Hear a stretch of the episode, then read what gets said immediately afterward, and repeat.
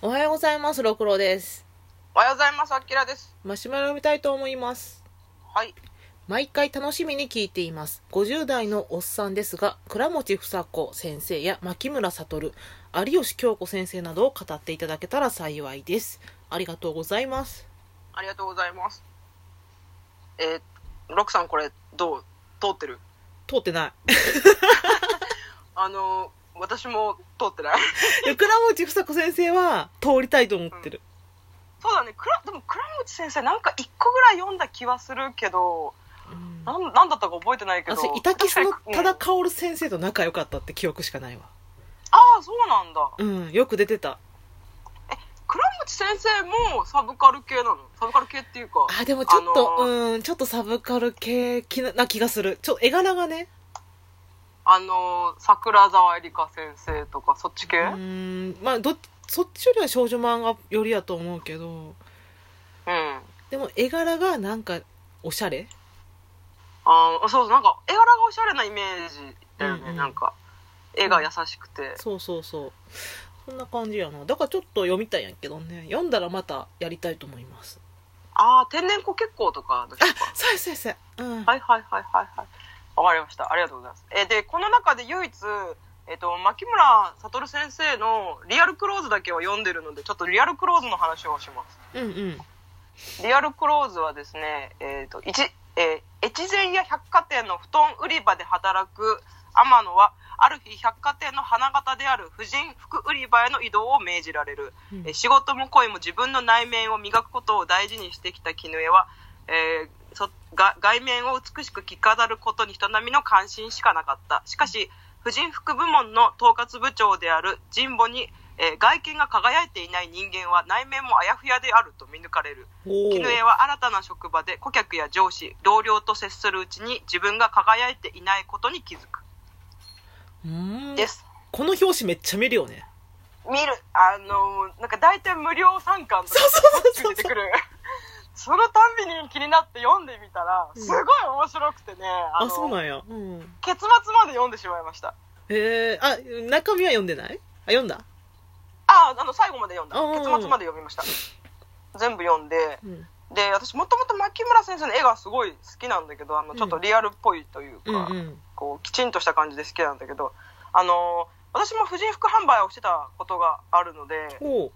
ちょっと気になってて、うんあの読んだらもうあるある婦人服あるあるとかへえなんか販売あるあるみたいなのが結構出てきて、うんうんすごいその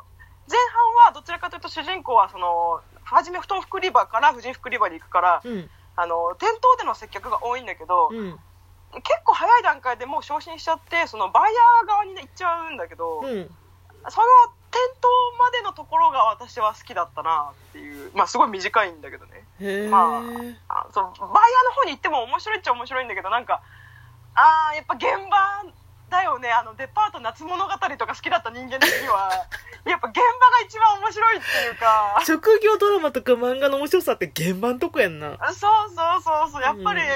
あの現場で起きてるんだって言いたい感じなんですよねでこれそうねなんかどっちかっていうとその恋愛もうちょっとは入ってくるんだけどどちらかというとやっぱこうお仕事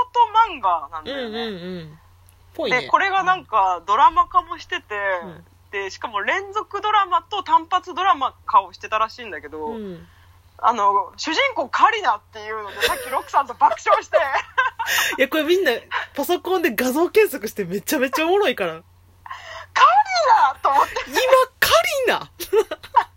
この髪型みたいなもうね2009年のドラマやったっけえっ、と単発ドラマが2008年です連続ドラマが2009い年やねなんかちょっと全員化粧濃いし茶髪の可能、なんていうの髪の毛ろ、ま、巻いてる感じとかがさうんうんうんなあんかもうの主人公がね全然カリナじゃないからねウケるんだよねギャルギャルしすぎるやろこれそうそう絶対ね天野じゃないんだよこれ だからちょっとね面白かったけどねまあカリナを売りたかったんでしょうねきっとねいやだってさ同僚のお互い刺激合うの相手の販売員に加藤夏樹入ってんであー懐かしいとか言って加藤夏その加藤夏樹の化粧もみんな濃いもうみんな眉毛がつり上がってる樹うんいいねだって2009年ってもう10年前だもんね10年前キャンキャンがちょっとした姉キャンあたりぐらいエビエビちゃん全盛期いやエビちゃんが去ったぐらいちゃうかなうーんうんうんうんでも垂れ眉なんてダッサーみたいな時の時代やでこれ、ああ、うん、強気の眉毛が一番みたいな時やからやばいなこれ、ほんとイケイケの時だうんね、、画像だけで私お茶飲めるわこれ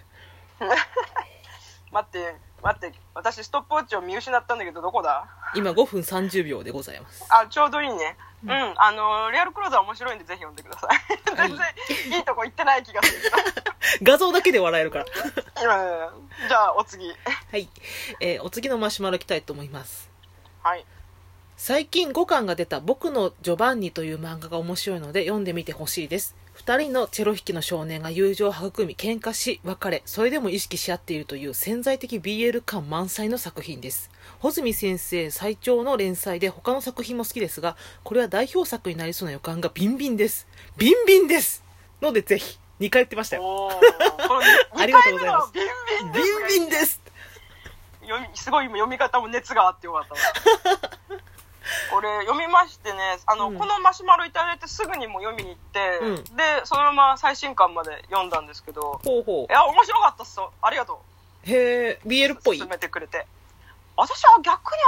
り感じなかったなてか私が多分どんくさいんだと思うんだけど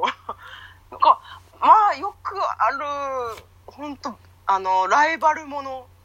まあねあの見ようによってはさ光の語を BL と見るかみたいな人いるじゃんああ だからブロマンスだよね BL じゃなくてそうです光と東谷明の関係をちょっと BL 味があると思う人もいればいやあれはいいライバルだっていう人もいるわけじゃいんや私東谷明の夢女やったからちょっと全然 BL じゃないんだよねあれオタクはめんどくせえな いろんないろんなジャンルがあってよとか言ってまあいいよみんな好きな楽しみ方したらええねん まあまあまあ、まあうんというわけで、まあ、確かにちょっとこうなんだろうなえあごめん先にあらすじ言うね、うんえーっと、えー海難事故に遭った立花育美が、えー手塚哲夫の弾くチェロの音に導かれて近くの浜辺に流れ着く うんえーこの事故により母親は亡くなり他に身元引受人がいない組は哲夫や哲夫の兄の哲郎たちが暮らす家で引き取られることになったで、えーお互いチェロを通じて打ち解けていき、えーいろいろあるけどお互い大きくなって天才チェリストとして、えっ、と育美その事故に遭ってた育美の方が天才チェリストとして名を馳せてるんだけどその、うん哲夫が教えたんだけど哲夫の方はあのじ自分だけの技術をこう模索しながら、うんあのい育美と対決し対峙していくっていう感じのほストーリーです。で、えー、といこのあらすじから読んじゃうと立花育美が主人公っぽいんだけどうおう違うどのっちかっていうとそうそうあの手塚くん手塚哲夫の方なんか似たような名前が続くな手塚くん手塚哲夫の方がメインで。うんえー、とずっとチェロをやってて、うでんちゃんとそこそこうまいんだけど、うんなんか天才ではない、あうんうんあのあゆみさん的なあいや私もあゆみさんって言いそうになったのこらえてん頑張ってまたガラスの壁持ってくんのかって思われると思ってあじゃあこれあの王貞治とうん長嶋茂雄で例えようかとでか、も古いわもう例え もまあ、要はまあよくある昔からある天才と努力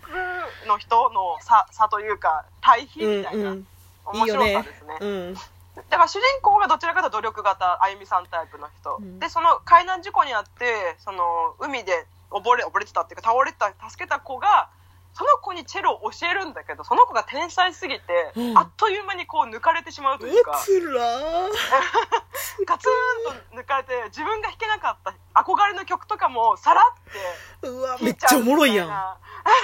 めっなちゃおもろい完全に興味が湧いてきたがいやそっち側の方が好きなんだもん私はやっぱりさあうんというわけでまあ海から来たマヤと、うん いくら来たまや海から来たマヤ海から来たマヤとか恐怖でしかなくない興味でしかない災害だよね 昆布とか髪にくっつけて着てる感じするよね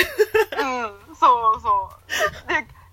あの私やっぱり努力型の人が好きだからうんあのうちもうちももちろん天才型も好きなんだけど、うんあのこの2人が本当になんか初めはお互い純粋にチェロが好きでチェロを弾きたくて、うんあの子供だからおお前とチェロが弾けて嬉しいよみたいな感じでこうつながってるんだけど、うんだんだんこう差が出てきた時にだんだんこう嫉妬したり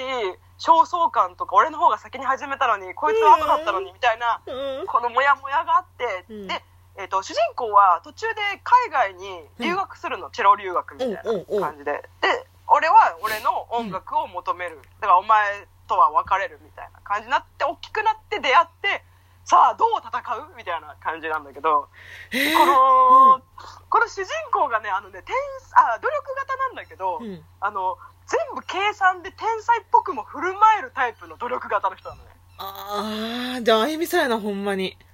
そうなんかすごく緻密な計算でこう崩してるように見えるんだけど実はこれ全部計算ですみたいな。なんか随分荒っぽい演奏するなと思ったら実はこれ計算だみたいななんかでギリもそういギうリのところを攻めるそうそういう天才ってちょっとこなんか苦しくなるよねそうであゆみさんも言ってたけどさなんか自分はその役になりきったっていうかその役に入りきったことはないって言ってうんたやん二人の王女の時にさで初めてオリゲルドの時にオリゲルドになったあゆみじゃなくてオリゲルドだったって言ったのをあゆみあじゃあうんあのー、なんだっけ主人公の名前出てこんかった。 マヤ、マヤ、まやまやまマやヤ。マヤが、え、いつもですけどみたいなこと言うやんか、それ。うんうんうんもう、あれの絶望感半端ない。 で天才にはかなわんっていうかさ、うんあれあれ残酷ですねうん。うんあごめん時間ないからちょっと一個だけ言いたいことあってうん。この主人公のチェリストにの、えー、とピアニストとしてこう伴奏してくれる成田ゆかりちゃんって子がいいんだけどうん。あのすごくショートカットでねベリーショートでちょっとこうボーイッシュな子なんだけどうん。この成田ゆかりちゃんと哲夫の関係がすごい良くてあの、うん本当になんか同志うんあの恋愛とか一切なくお互いその目標が一緒で一緒にいる同志っていうこの本当の友情感がすごくいい。へえ、読みたいと思います。